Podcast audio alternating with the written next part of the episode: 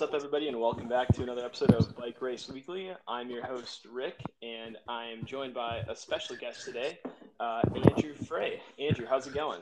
Ah, it's pretty good. How are you doing, Rick? It's good, man. How's the uh, how's the setup for you? Can you hear me all right? Yeah, I can hear you.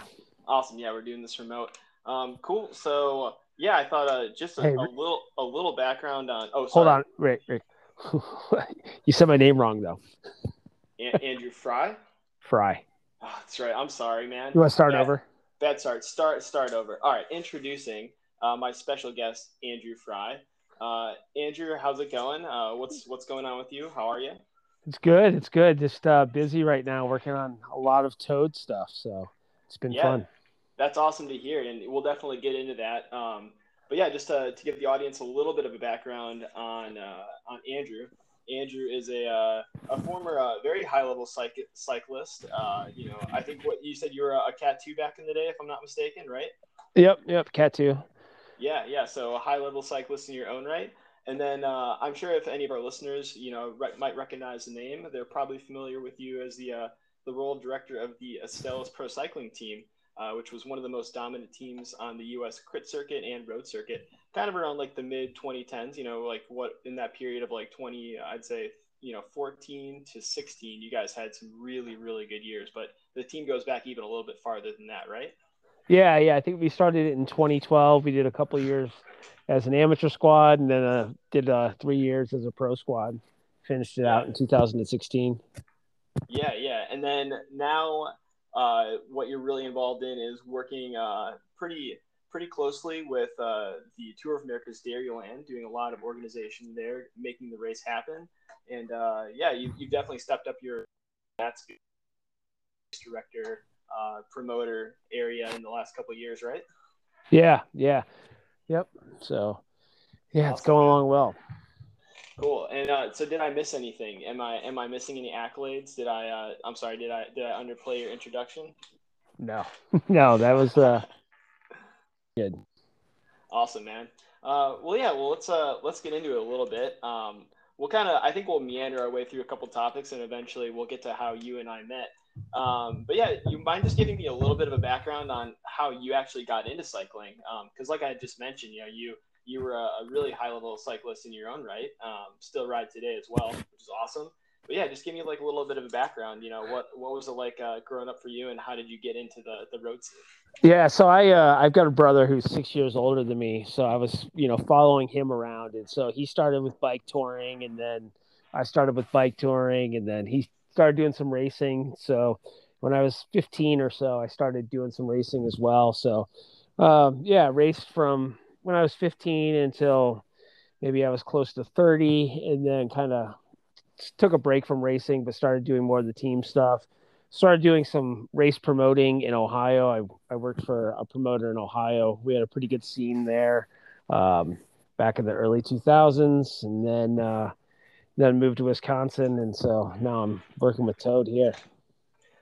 Yeah, that's that's awesome, man. And um, you know, we've talked a little bit about you know just like some of the some of the cooler races that you know still are around today, but some of them that don't exist anymore. Um, and I, you know, I kind of feel like the 90s even maybe like the early 2000s was just like an awesome era for crit racing. And you know i'm sure there's people that uh, will say too you know you go back even further let's say the 80s and the 70s i'm sure there's also some races that were, were going on that don't exist anymore. But i'm always there know, I, my entry to the sport was kind of around like you know 2015 2016 I got into it um, so that's kind of like my so everything that I've done or all the races that I've kind of seen up until now have you know have been these events that you know have a lot of history behind them. But I, I kind of want to get your uh, your thoughts on like what are since you've you know obviously been to a lot of races, you know been in the scene for a long time. In your opinion, like what are some of the your favorite races? Like what are some of the coolest races that are on the American scene? Well, I mean, I guess I'm biased, but I would say the the Toad series overall is a great series. Um, just because uh, you know it's 11 days of racing, you get to do it all over again the next day if you screw up. Um, but other than that, like um, you know, like I, I really enjoyed. I, I never raced Redlands, but I enjoyed going out and working Redlands with the team when we had that. That was a that was a fun one to do.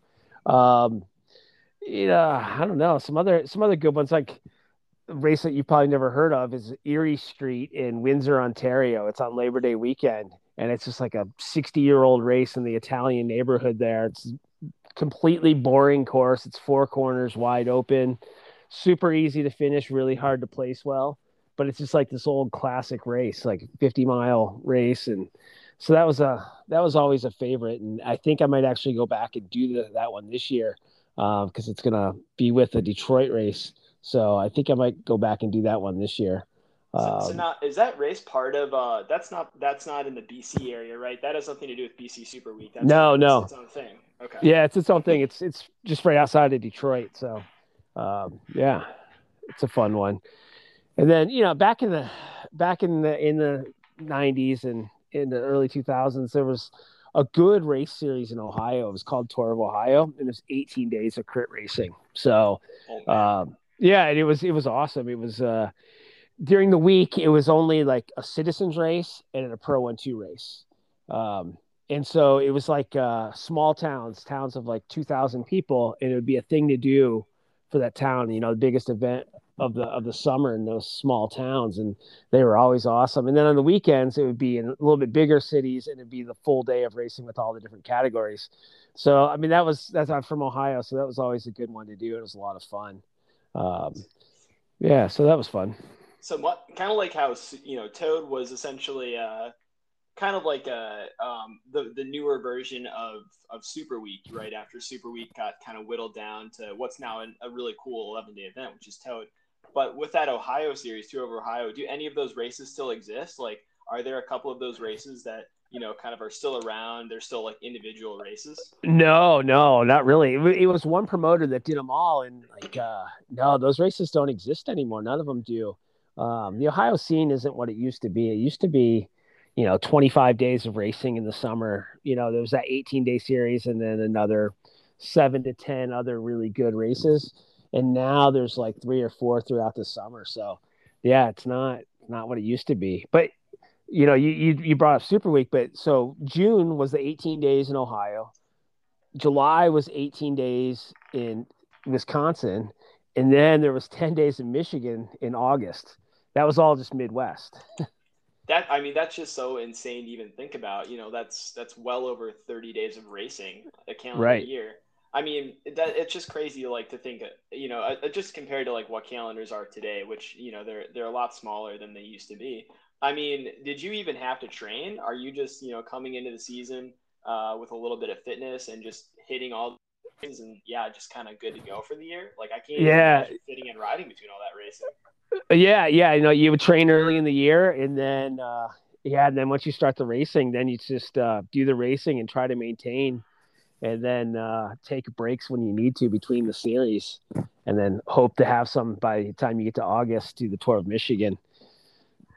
Yeah, that it's. I mean, that's just wild to think. I, you know, I've talked to some people that they'll do like the uh, the Tour of America's Dairyland and Intelligentsia Cup double, and they'll be like, "Oh man, you know, I'm I'm absolutely cooked." And you know, just thinking back to like, yeah, some of these other other you know series or older stories, it's like, man, I can't even imagine. Yeah, doing 30, 30 odd days in, in the span of three months, but it's that had to have been like a really cool opportunity though, you know, for both a pro and an amateur. Especially for a pro though to be able to kind of get that exposure. And like you said you know it's a chance every single day to line up and you know basically give it another shot you know whether you had a good day or a bad day you know each day is a, a brand new day to you know really give it a go yeah yeah and that's what it was like you know and, but the other thing those races were longer than what the guys are doing now so uh, they were between 50 and 100k 50 and 63 mile for the crits so that was tough too. They were they were long races. They played out different though because they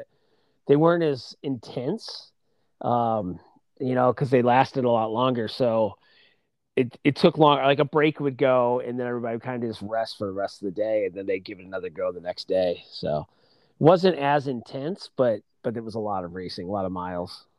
Yeah, the actually the, the first time I had had ever heard of uh, the actual length of those races, it, it kind of blew me away just compared to like you know what they are now, which is uh, about you know 45 minutes roughly for all the amateur fields and an hour and a half for like the pro one two field. But there's a really cool uh, documentary on YouTube It's uh, it's like a seven part series. I, I forget who actually did it, but they put together kind of like a mini documentary on uh, Super Week. I think it was 1992 or 1993. Anybody listening that wants to like, you know, really get into like a, a just a cool series, I highly recommend go watch that. It's it's awesome, but it's kind of crazy because it seemed like on uh, on most of those courses you've got guys lapping the fields, and I don't know if that's just a function of the courses being so short and then the races being so long, but you know you've got like uh, Roberto Gaggioli and Jonas Carney and a couple other of these like super strong riders getting into like breaks. It seemed pretty frequently and just you know putting uh putting laps on the field. Yeah, yeah. I mean, a lot of those races it would take you had to lap the field twice to win. you had to That's you had to lap the field once to get top ten, and then lap the field twice to to be in the winning move. But I'll tell you, who did that documentary is something that ties around to me. Is it was Jamie Smith who uh, who wrote the book American Pro that was about the Astella cycling. Yeah, he's the one who put together that documentary. No way. I so I mean, and yeah, we'll talk a little bit about American Pro. Um, that's so cool though because I, I somebody put it on YouTube, but um, I don't know if Jamie's in the credits. I must have missed that. But I just assumed, you know, it was maybe some kind of like local local production. But that's awesome. Yeah, it's a really it's a really well produced uh, well produced video, and it's just a really cool like time capsule too because you get to look at all these races, especially in Wisconsin. Like, you know, things have obviously changed a lot over the last couple decades. Um, like uh, the very last race of the series is now or was a uh, a points race around the Capitol, which is crazy because you know points races aren't a thing. Um, and I, I mean, if anybody from the Madison area knows, it is super hard to put on any events around the Capitol or even in the city of Madison. So to see like an actual points race go on, criterium style. That's actually really cool.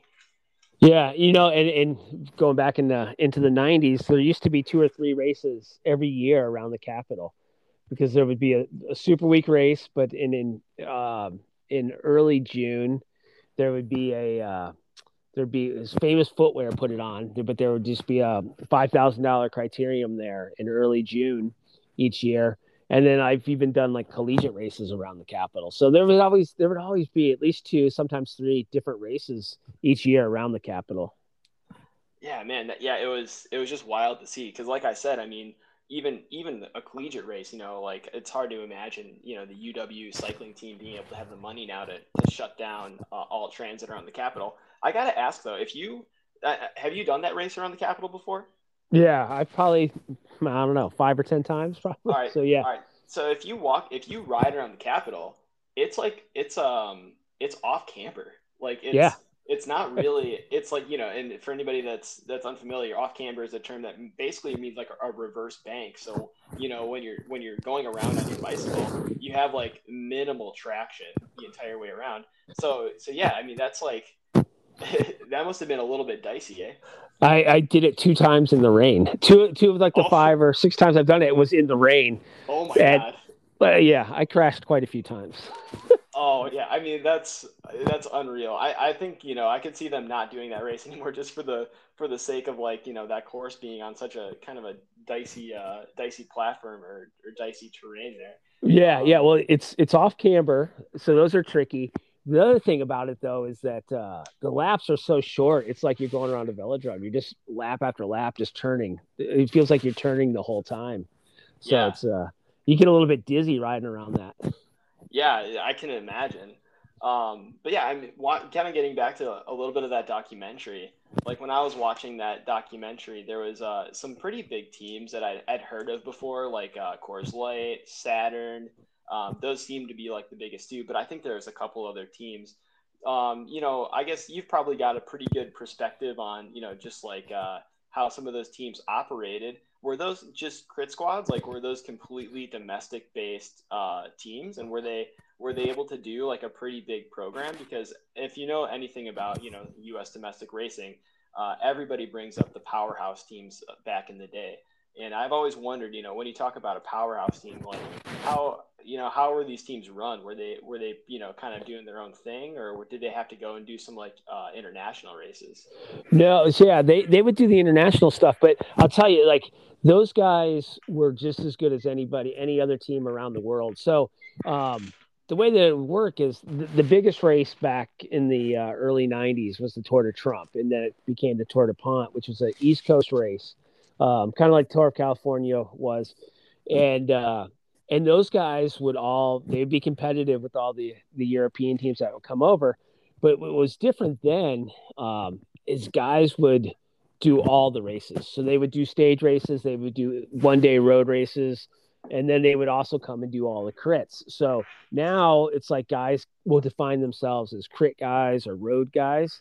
Back then it was like they were just bike racers and they would go to all the different races and and you know they could do it all.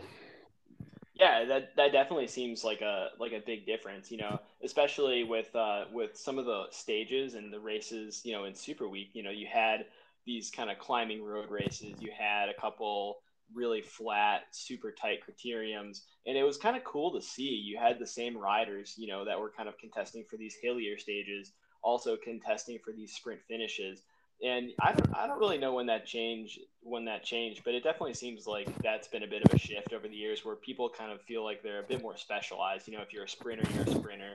If you're a climber, you save it for the those hillier stages, and that's kind of where you shine. So yeah, it was really cool to see. Like you know, maybe maybe just back in the day, a little while ago, people were a little bit more well rounded.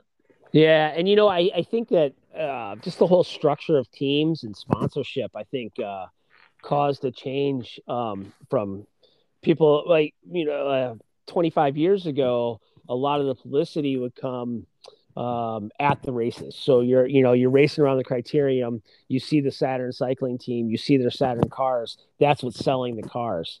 Then the switch kind of came with tour of georgia tour of california where there became a lot more tv coverage.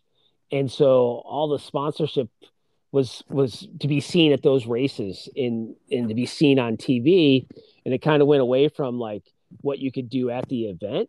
Um, and so all the the smaller U.S. pro teams were all fighting to get into the Tour of California.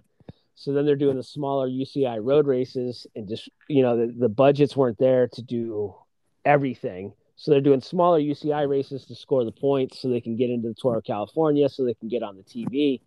Um, and so guys went away from doing criteriums just because teams weren't doing them because they didn't have the budgets to do them at that point. Oh yeah, and and there there was also too. I, I don't know when USA Crits became a thing, but there was kind of that split then, right, between the pro road the pro road tour and, and USA Crits. I think this might have been farther down the road.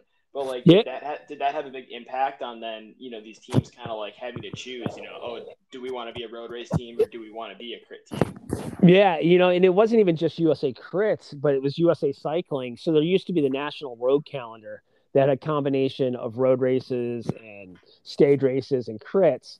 And then one year, probably about the same time as USA Crits started, they split the calendar in half and they had a crit calendar and they had a road calendar. And when that came, that kind of that definitely made a big split between you know the squad. So you know uh, a crit squad was was you know searching for the crit calendar win, and then the road squad was searching for the road calendar win, and it wasn't just a squad of of both you know searching for the overall. Yeah, and, and, before we get kind of too too in, into the weeds about uh, team structure and and kind of crits and road racing, I think that might be a good segue into uh, a little bit about um, you as a race or a team director. And and uh, was that your title at Astellas, team director? Yeah, yeah, yeah. I guess so. Yeah. So so tell me a little bit about how how that kind of came to be. And like you said, you know that that team was started back in 2012 and and operated for quite a few years. So um, yeah, what what was kind of the genesis of the Astella cycling team? Yeah, so it actually starts in like 1999. So my friend Matt Kern and I, um, he's a he's a pharmacist and works for a pharmaceutical company. So he got some sponsorship for a team back in 1999, and we were sponsored by Detrol LA, which is bladder control drug, which is pretty awesome to be at races and have people talk about, oh, I use that drug, and then you're like, whoa, like, thanks for too much information, but yeah, but then but then yeah, then the following year, and that was just kind of a local kind of team. It was me and Matt and you know some other guys, and we were we were okay. You know, like we did regional kind of stuff, and we were okay. But then the next year, um, it became Pharmacia, which was the company as a whole, and we became kind of a hitter team, like of amateurs. Like it was guys who were getting top ten at Redlands, and we had Ben Sharp, who was national champion criterium rider and stuff. And oh, so that was our yeah, and so that was our that was our first team. But then the company was sold halfway through the year, and the team folded. And uh, and then it took another you know twelve years before Matt found a, a new company that would sponsor a team, and it happened to be um, a transition time in my life. I went from working in education to becoming a stay-at-home dad, so I had time while I was staying at home to kind of organize the team, and it just grew. It, it started as like I didn't even know any of the guys. Like I was sending them to all these races, but I'd never even met any of them. To then it, you know, just it developed to where I started traveling with the team and and you know, doing more of the selecting of the the races that we would do, and then and then doing the full like UCI calendar with the team. So, so when it comes to like finding riders to fill your roster, that that's kind of interesting. You say that, like you know, you, you kind of didn't have a lot of contact with these riders. What was putting guys on on this team. I mean, um, I know you can obviously go by race results, but I'm sure there's a lot more to that than just you know who's the best rider. Yeah, you know it's it's funny because uh, a lot of people will will tell you how to run a team, um, and and they'll tell you what you want and what your goals should be as as a team director or as what your sponsors will want. And a lot of people give you their opinion but they have no idea what our sponsors want. They have no idea what our philosophy as a team was and stuff like that. So our thing was a lot about personality. It was a lot about um, getting guys to the races to give them a chance to grow. Um, we had a lot of guys who were finishing college or had already finished college um, and weren't just like, you know, solely focused on bike racing, but would do do some other stuff. Um, and another thing that we we did was well, we were one of the few teams that would do a full road calendar and a full crit calendar. Um, so we were looking for guys that would do both. Um, you know, we could have we could have split that team in half. So we always had 15 or 16 riders, and our goal was that those 15 and 16 riders, all of them would race 50 race days a year. Um, whereas a lot of teams, you know, guys are you'll have one you'll have one set of focus. It'll be all road guys. They'll have nine guys on the team, and those guys will average 25 race days a year. Um, you know, so we we did we did a full squad, and we and they uh, of both Criterium and Road Riders, and uh, yeah, we were just we were looking at newer young guys who are up and coming, and then we would grab a couple of older, more experienced guys to kind of be mentors um, be mentors on the team. So it was kind of a combination of guys who were on their way up and, and guys who were were still there but had some knowledge to share. Yeah, and and looking at some of your past riders, and you know, you you've obviously seen a lot of uh, riders move through the Astellas program. It's it's really cool to see. You know, a lot of these guys have gone on to you know use Astellas as like a stepping stone, whether it be to um, continue on the sport or you know use it as uh, kind of a gateway into other areas. I'm even thinking about like Stephen Hyde, I think was on your team for a while, who's now multi-time national uh, cyclocross champion. Um, so I mean, it's just you know kind of like looking down the roster. There's there's a lot of very familiar names uh, from anybody who's familiar with the, the domestic cycling scene, even possibly the international cycling scene as well. Um, but I, am really interested in, uh, you know, like looking at all these riders. Who was somebody that you put on the team that was a big surprise to you? Whether it be, you know, the results that they produced, you know, like somebody that maybe you didn't have the, the, the highest expectations for and just really outperformed. Like, what was what was that big surprise for you? Oh man, I don't. know. That's a tough question. I don't know. I don't know who the big surprise was. Um, yeah, I don't. I don't know. I mean, like I would say, like our our our high, the well, Stephen Hyde, obviously, um, best known, um, best known American rider that that came through our program, and you know he came he came to us as a fresh Cat One.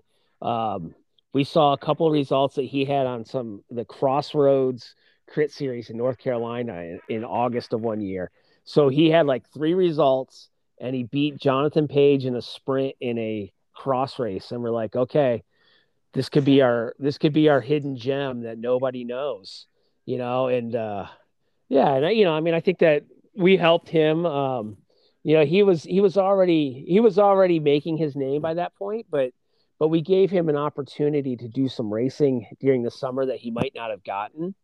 Um, so I, I, hope that it was a, a, mutually good relationship. I think it was. Um, and then um, uh, Brecht Dhaene came from Belgium, and he actually went on and eventually made it to Wanty Group. So that was probably our, our highest level European rider that we got oh, wow. out of the out of the program. So that was that was cool. I mean, he was like a, he came to us. He he he went through the Belgian like kind of route, but he went to school and he had a master's degree. So he was in school, so he was overlooked by the teams in Europe. Um, so he came here, did some races, got some really good UCI results, and that got him back onto the radar in Europe.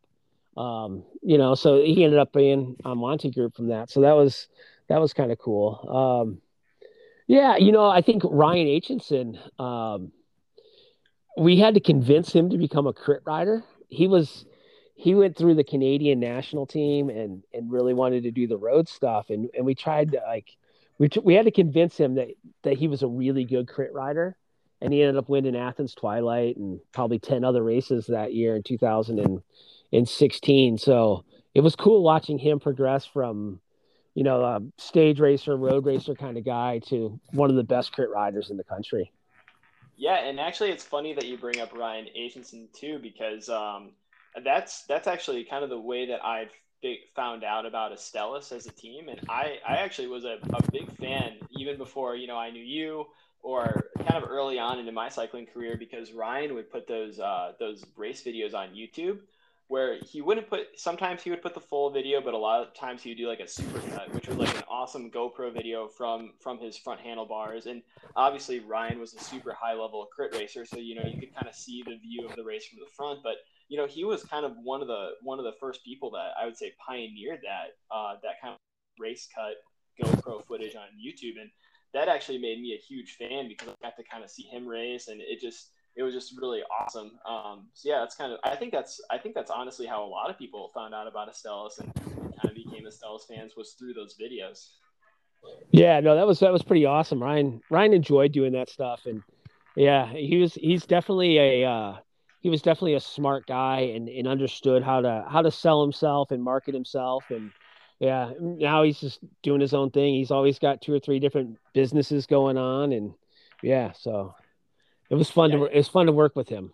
Yeah you gotta i mean if you're if you're you know racing all the time and you know probably tired you gotta really enjoy doing that to you know set aside the time to actually you know make that a part of your of your of your day right? Recording filming editing putting it up on youtube. So that that was really cool.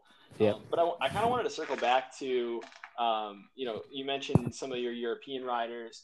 Um, i always wondered because in belgium there's a, a and i think the netherlands as well too there's a it may be germany i'm not sure about germany but i know there's a, a, pretty healthy and, and vibrant kermesse scene which for the listeners that aren't aware kermesse are are similar to criteriums. They tend to be a lot longer, um, and they tend to the race dynamics tend to be a bit different as well too. But I, I always wonder, did you get a lot of riders from Europe trying to get onto Astellas because they knew that the U.S. had such a uh, such a big crit scene? You, you know, not not many. So our our our we would get random we would get random resumes, but we didn't know what the races were. It'd be like, uh, you know, they, they would tell us they won this race, but who knows? It could have been to us, it was a parking lot crit, you know, in some small town, right. and we we knew nothing about it. So so really, our, our European connection came from Matt Green, um, who's an English rider, but he he did five years in Belgium. You know, raced for a lot of different teams with a lot of really big name riders and stuff, and and he wanted to come and travel and, and see the U.S and uh, he came to our team when when we you know it was our second year of a team. We weren't a pro team yet but but he came and and he was our european connection. So he uh his uh our first year as a pro team we actually went to europe for two or three weeks or maybe um no it was probably three or four weeks. And uh we had a european director and, and the deal was we had to put this guy's son on the team Uh, but they got us into all these, you know, point one one day races in Europe. Um, we didn't do any kermesses when we were there. It was funny because the guys like they would race two times a week, uh, these big road races. Um, but yeah, and so uh, our European riders were all English guys except for Brecht, who came from Belgium. So um, yeah, I mean, guys were interested in coming, but we didn't know anything about them. So so we were nervous. We were nervous about bringing guys in that we didn't know. Yeah, that, that's a good point about the parking lot crit. It's like you know some some uh, obscure Dutch name. It's like yeah, I don't know. You know, could could be anything, right? Right. Um, but yeah, I I I, have, I kind of wondered too. You know, when uh, with Astellas, you mentioned that you know the team really really got going in 2012. Is kind of when it started heating up with being kind of a, a, high level elite, you know, domestic amateur team, and then making it your way to eventually being, you know, one of, if not the top uh, teams on the U.S. circuit at the time.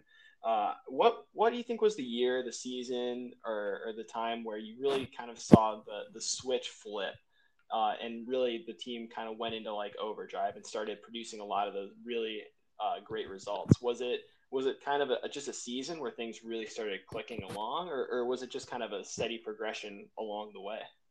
Uh, there was a steady progression. I mean, like, I think one of our big philosophies that Matt Kern and I had was that we didn't want to like outgrow ourselves. And so we were like, if we can make a 10% increase each year, and that's, you know, with what we were able to do with the riders, what the riders were able to do results wise, race wise, that kind of stuff, we, we felt like we were growing at the right rate. Um, and I, and I think that uh, our, uh, maybe that, that, that switch was flipped probably in 2015. So the second to last year, the team, uh, it was pretty dialed that year. Um, we brought on Adam Myerson that year, and uh, and he was still loving his racing, but you know he he didn't he couldn't you know I mean he had his days like he won a stage at Toad, but you know he also he was uh you know he could you know teach the uh, the younger guys how to do it. You know, the year before that, actually, actually 2014 was a good year too. Um, Justin Williams, um, yeah, he won a lot of races in 2014. Um, just yeah, it, it was it was also teaching the younger guys how to ride. So 2014, 2015 was where it was really coming together, winning a lot of criteriums. Yeah, you know, I'm sure you know having Myerson on the team had to have been you know quite the asset since you know that the guy's been, you know, probably through more races than almost anybody can even imagine, you know, being that he's had such a long career. So having him as that road captain, kind of able to, you know, rally the younger guys and just, you know, give them that kind of uh, uh, guidance, it had been really helpful and kind of laid that nice foundation going into, you know, your, your 15 and 16 seasons. Yeah, definitely. Um, and talking about you know having that that uh, that steady progression and, and starting to kind of rack up some big wins with the Astellas. Um, you know, in your opinion, what do you think was uh, you know the the result? It could be a win. It could you know maybe not be a win. But what's the result with the team that you you were most proud of or, or just most uh, psyched about? I, I think I have my answer, but I want to know yours first. Yeah, so I'll, I'll give you I'll give you three. I'll give you three. Right. Um, the first one was Brecht Brecht Dhaene won in um, the Winston Salem Criterium, um, and that was in uh, that was in 2014. And uh, so it was our first year as a pro team. He was new to the U.S. People didn't really know who he was. He was getting some top tens at, at some stages and some races and stuff, but nobody really knew who he was. And this was really his first criterium that he'd done, uh, first real criterium he'd done, and he's rode off the front the entire day. And uh, coming into the closing laps, his group was getting caught, and uh, he just timed it right and uh, held off the sprinters. The guys that were with him in the in his break got caught, but he timed it right and started his sprint. You know, 20 feet ahead of everybody else when they were sprinting, and held that 20 feet all in line. So that was that was a that was an awesome one. That was a big one. Um, the next one was uh, was its Toad stage, which was a lot of fun. It was uh, it was Waukesha and it was um it was Brandon Fury was in the break all day with uh he was with Dan Gardner. So it was those two from Astellas, and there was like eight or nine other guys. Um, and they lapped with two laps to go. And all the other teams that had guys that lapped weren't paying any attention to what was happening, and they were just like kind of setting themselves up for the field sprint and forgot about their guys who were about to lap them, and uh, and Astellas played it perfect. Um, Hyde sat at the back, waited for him, waited for Brandon, and got him right up to to Myerson's wheel, and they killed everybody in the sprint. So that was that was a fun one. It was a fun one because it was a you know full team effort, and they were attentive to what was going on. They didn't forget about the guys who were off the front. And then I guess uh, I, am guess I, am I'm, I'm guessing this is going to be your your big one, um, but but um, it was Eamon Lucas winning the final stage of the Tour of Fuzhou, which happened to be our final race as a team. So that was in in China. We we, we didn't figure out how to get to China until the team was done, and that was our our final race as a team. So you know, there's 500,000 people watching this race, and he won the final stage. So that was awesome yeah, that that was a really special race. Um, I know there's, you know, I think there's some YouTube video, there's some footage of that race too, and um, yeah, being that it was your final race, uh, you know, I mean the the race couldn't have played out, you know, any more perfectly with Eamon in a break with a couple of the riders and just you know attacking the group and you know bringing it home solo uh, to win that race, which you know I think up until that point was was probably one of the, the team's biggest results, being that was. Uh, was that a UCI uh, 1.1? Yeah, yeah, I think it was a yeah, it was a point one. Yeah, yeah and and, and, and, and, yeah, um, and and you had you had Eamon on the show, so and anybody, especially people in Wisconsin, anybody who knows Eamon knows knows his big personality and and how great a guy he is. So Eamon in China, was a hit. That like I, am sure everybody was pulling him over to get pictures. Oh, everybody, everybody loved it. They loved it. Even you know, in all the other teams loved that he won that day too. Like people were psyched that he won that day. Yeah, yeah. That, I mean, that's such a cool win, and, and, what a what an awesome way to go out with the team. Um, but you know that actually that was not my race that I was going to pick. Wow. Um, okay. I I was going to pick the uh, the Athens Twilight win with HSN. Ah. And and and you know, I mean, granted, I'm I'm a little biased because I, I, pay a little bit more attention to the U.S. races, and I'm obviously a USA Crits fanboy. So you know, anybody that wins Twilight, I think I think that's just like you know a huge deal to me. Uh, especially you know being that you guys had a crit squad. I mean, that is the that is the pinnacle I think of of the one day crit wins. Um, so I think Athens and the way too that that race played out with, I mean, with Aldo going to the front and just, I mean, absolutely ripping everybody's legs off and just lining up Ryan for the for the easy sprint. Well, I mean, easy in quotes, right? But I mean, I thought that was also a very cool win, but a very close, very close to the win in uh, China. So yeah, and you know that that Athens win actually was a lot like the uh, the Waukesha win at the Tour of America's Dairyland because the team was attentive and it was it was all in for the win. It wasn't you know they didn't they didn't forget about they didn't forget about uh, Ryan. You know when he lapped the field the second time, they they knew what they needed to do and and um, Aldo is who Brandon beat in Waukesha. So I am pretty sure Aldo got second that day in Waukesha, but uh, you know he got he wasn't on our team that year, so so he didn't get the luxury of going to the front with our team. So yeah, no, that that's definitely a good one. The Athens win is definitely a good one. I think that's a you know that example of winning the Waukesha criteria and bringing Brandon up from from lapping the field to to you know beat out everybody in the sprint. I think that's almost description of how you you all raced as a team, which was you know just this. I mean, pure talent and fitness. Obviously, like all, all the guys on your team were super fit, but you know, going up against teams like UHC who were were more pure horsepower. Um, it was really cool to see Astellas be able to, I think, really rely on that teamwork and kind of intuition to put teams and riders in just really good positions to win races. Um, you know, if you had to kind of like describe, you know, how you think the team really operated, like would that be pretty accurate, or, or do you think it, it kind of had other strengths? Yeah, no, I would think that that was yeah. I mean, yeah, our guys they they definitely had to had to win together. You know, they weren't just yeah they and they had to they had to outsmart some other teams too. They weren't they were not definitely not always the strongest team in the race. So you know they had they had good uh, a good relationship with each other and and for the most part, you know, yeah, they traveled well together. They they lived well together. So definitely big team efforts.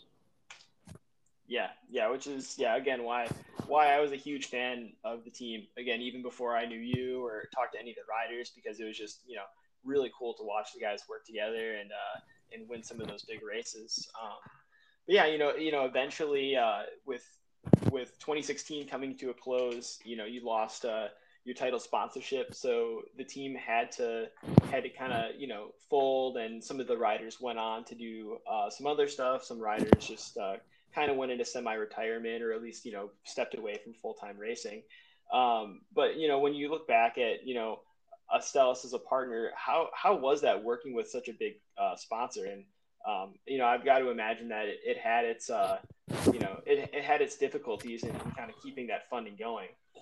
Yeah, yeah. So, it, it, yeah, it definitely. At the end of the day, the the sponsorship ran its course, and and I mentioned earlier about you know people telling us what our sponsor wanted, and and everybody thought that our sponsor wanted us to be at the Tour of California, and they didn't. Like, and and for for five years, we had a great relationship. That they wanted us to be out in front of uh, out at bike tours or at medical conventions. They didn't care at all about the racing, and so we kind of fooled them. We got we got we got to race 60 or 70 times a year you know between the road squad and the crit squad. We got to you know we got to do all that fun stuff and all we had to do for them not i shouldn't say all we had to do for them but we would do these medical conferences or we would do bike tours that were sponsored by a hospital and that's where so we we actually we did have a really good relationship but then the relationship ran its course you know people switched uh, management positions switched at, at Astellas. And so you know times change and and they you know I, I think that they got out of the sponsorship what they were looking for. And we definitely got you know got what we were looking for at, from a sponsor. Yeah. And i think you bring up a great point too which is you know i, I think um and you know I, I, think a lot about you know how sponsorship works in bike racing and i talk to people like yourself and others who have a, a lot more concrete experience obviously working with bigger corporate sponsors from outside the bike industry and I think there's this always this emphasis on um, just getting in front of the biggest audiences, right? You got to ride the Tour of California. You got to get in these, uh, you know, these UCI stage races. You got to get some points.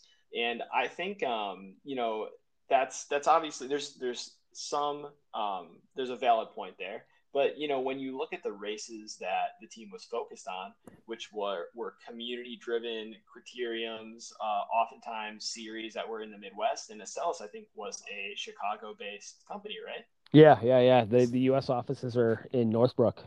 Yeah, so you know, there's there's a big difference between throwing the logo, which most people tuning into the tour of California probably have no idea what Astellas is. You know, throwing that logo out there in front of a huge audience versus bringing that brand and those riders to these you know tight knit and smaller communities you know i think there's a lot more value in in the engaged audiences that show up to races like the intelligentsia cup the tulsa tough the tour of america's dairyland uh, speed week you know i think there's a there's a lot to be said about those audiences and and their their willingness to you know kind of be interested in these sponsors again versus you know some of these larger larger tv slots. Yeah you know it, you definitely and, and it's you know um, we go to a criterium some you know well first off we're going to bike we're going to bike tours and and we're riding with the physicians that know what Astellas is you know like they know they know what drugs Astellas makes for what different things you know? And so you know we're at those bike tours and and we're the ride with the pros there and then or you know say we're at some random small criterium in a suburb of chicago and a physician's like hey I've subscribed, you know, a medication from from that company, and our riders are two feet away and they're open to have a conversation. It's not on a TV where you see it flash by, and that's and that's it, you know. So the fact that our our riders were all available and you know it was kind of cool for those doctors to be like you know to put a connection of of something that nobody else knows about unless you use that product so it was yeah. it was cool yeah yeah absolutely so now, you know, we've kind of gone through your your cycling career up until now, and, and I think you've worn a lot of hats. You've been you've been the racer, you've been the team director. Uh, but let's get into a little bit of what you're doing now, which is more on the uh, the race promoter side. And uh, you know, to segue into this conversation, that's actually where Andrew and I met. Is 2018 Intelligentsia Cup. Um, I u- usually every year I take a little bit of time off work and I enjoy uh, working these bike races, doing the setup, the teardown. And that year, uh, Andrew happened to be helping out and also on some of the crew. Uh, so yeah, that's actually uh, where we kind of got our uh, got our introduction there. Yeah, yeah, yeah. So, yeah, I mean, I, I like to consider myself a lifer in cycling, and it doesn't matter what I'm doing. I just want to be around, just you know, hopefully helping somebody out, or you know, uh, put helping put on a good event or something. So, so after the team kind of folded, um, yeah, you know, I was talking with Tom Schuler, and I was like, hey, when do you need some help? And so he was working, you know, he does Intelligentsia Cup too, as well as well as Toad, and so started working that for a little while, and then uh, then Toad and for a couple years, and, and now uh, I don't know if you know it yet, but uh, but I've I've bought into Toad, so I'm I'm one of the partners now.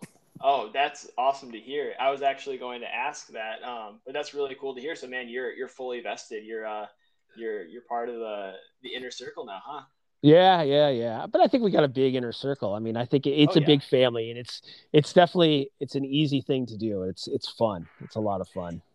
Yeah, I, I think um, you know when it comes to these these bike races, you know, when you're a racer, a lot of the times you don't even really think about it. You just like show up in the morning and you just you know do your whatever, do your uh, your warm up. You get onto the course and you know you do your race and then you just show up the next day, right?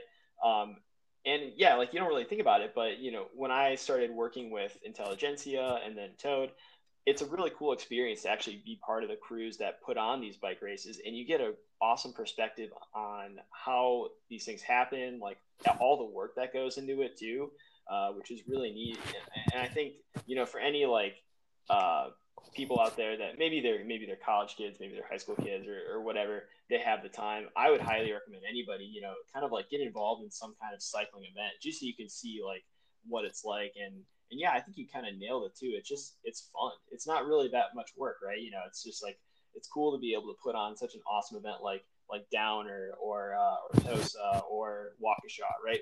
These events where you just see you know all these fans. It's a it's a very cool experience. Yeah, and I'll tell you though, uh, this year the, uh, the, the actual race days we can't wait for the race days to start because the race days are the easy days um, this year for sure. Just with all the the stuff that we have going on. Um, with COVID and all. So, um, yeah, but no, and, and, and you do all the hard work on the front end. So you have fun those days that we're, we get to see the races and get to see everybody excited to be racing. Absolutely. So Andrew, do you have any, uh, do you have any favorite memories thus far uh, being involved with these events or working with these events. Like I mentioned, you know, we, we met back in 2018 through Intelligentsia. We worked again together in 2019 with Toad. So you know, there's definitely a couple stories there. But yeah, do you have any uh, do you have any fond memories so far? So honestly, like the fond memories I have are watching the the riders that are here with their friends racing, and and it's and it's like it's almost like reliving my childhood. Like the reason I live in Wisconsin is because of bike racing. When my wife was looking for a job, I said, "Look at Milwaukee. It's an awesome summertime city." And she got a job in Milwaukee, and you know because I used to come here every year to race, and so it, watching you know a group of friends that are here that they're not even racing in the same category but watching you know five 20 year old kids hanging out together watching the cat fours the fives you know and then you know maybe there's a pro one two rider with them just hanging out and getting to experience you know midwest summer. Uh, yeah I, i'd say those are some of my my favorite experiences of working these events. Yeah yeah it's it's just a really cool vibe and uh, an all around really cool experience. Um, it's it's definitely work sometimes though. I, I remember the the the year that I worked Intelligentsia. I think the first three days it just rained. It was just raining like every single day, and it was like my first time ever kind of being involved with one of these events and working it. And you know, we would get there early. We would we would set up the course, and I just remember uh, just being wet for like 48 hours straight, except for when we were back at the hotel and the only place to find refuge was in these like box fans that we kept like cinder blocks in and uh and like crash pads for the riders.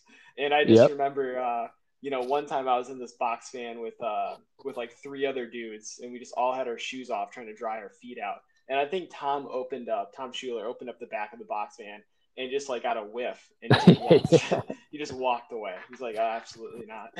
yeah, but you know, I, you know, the the fact that you and and and your your group of friends take time off of your real jobs and come to work these bike races, I think says a lot about how much fun they are and, and the experience of it.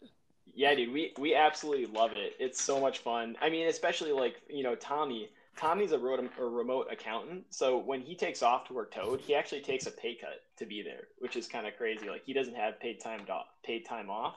Yeah. So uh, he yeah he he basically pays money to to be on the Toad crew and work. But yeah, I mean that's like my favorite time. My favorite thing to do with my PTO every year is uh you know instead of going to you know some vacation where I get to relax, I would rather sling white fence and uh be exhausted for 11 days because you know it's just a blast. Yep. Yep and I'm, I'm excited for another 11 days this year. Missing last year was tough but uh but we'll Absolutely. be back this year. Yeah so that was that was one of my other questions. Um what are the plans for 2021 with toad returning? Um like you mentioned you know last year unfortunately due to covid um you know i think you and the crew tried really hard to make it happen but you know like all other racing it just wasn't a reality. So you know, what are the plans this year? We're, we're full steam ahead with 11 days of racing. Yeah, full steam ahead. Um, we don't have the exact schedule planned out yet, but it looks like uh, looks like it'll be 10 days for all the categories, and then we'll have an extra day on the front end of juniors only. Um, yeah, so we'll have some fun venues. It'll be uh, yeah, it's going to be a lot of fun. It's going to be a lot of fun. We should be having the uh, the uh, the schedule will be out in the next week or so. We've got a couple of communities that we're we're waiting to to finalize things with, but uh, but we're committed to going full steam full steam ahead. Um, June 16th through the uh, 27th. Oh man, I yeah, I'm I'm very excited. I can't wait. I severely missed Toad last year. Um, you know, I got to ask you though. I think everybody's got a favorite. I've got a favorite. Um, but what is your favorite day of Toad? What is your favorite stage? Oh man. wait, I mean, wait, I, wait, wait. Let me let me let me preface this. You can't say Downer. I'm gonna I'm gonna eliminate Downer because I think everybody would say Downer. Nearly everybody. Well, I I, I live in Shorewood, so well here here okay. it is. So okay, so here from my my, my past racing, um, so I didn't race for like five or six years, and then and then I was getting married, and my my big thing was like I'm going to go to Toad with my friends, and that's going to be my bachelor party. So my my bachelor party ten years ago was at Toad, and uh, and yeah, and so I uh, I got my my best. Uh, I, I, did well in Grafton and Waukesha that year, so I, I, do like those courses. Those are fun courses. Waukesha is a lot of fun, um, and and 25 years ago I won a Cat three race in Waukesha. So I guess Waukesha. Yeah Waukesha is is one of my favorites. Um, unfortunately, it will not be around this year. It's a it's a venue change for this year, so yeah, I do I do like Waukesha. In Waukesha and Grafton, they have fun courses, but they have some of the best communities too. I think that's like what makes a great toad race or, or whatever series that you're doing. You've got to have a, a good community that has a lot of people that come come out and I think you know for Toad, all of them are all of the communities are good in that they all everybody comes out, they watch the races, but there's definitely some communities where you, you see like the downtown's filled up, and that's like awesome to see for a bike race. Um, yeah, so yeah, yeah. Well, cool. And you know, I'm I'm pretty proud at like school pickup that I can talk about, you know, working for Toad and, and being one of the, the organizers for Toad because it truly is the biggest event in the summer in Shorewood. So it's it's cool that like I live in the town now that you know, are where I work. What I do is the biggest event in in the town, so it's pretty cool.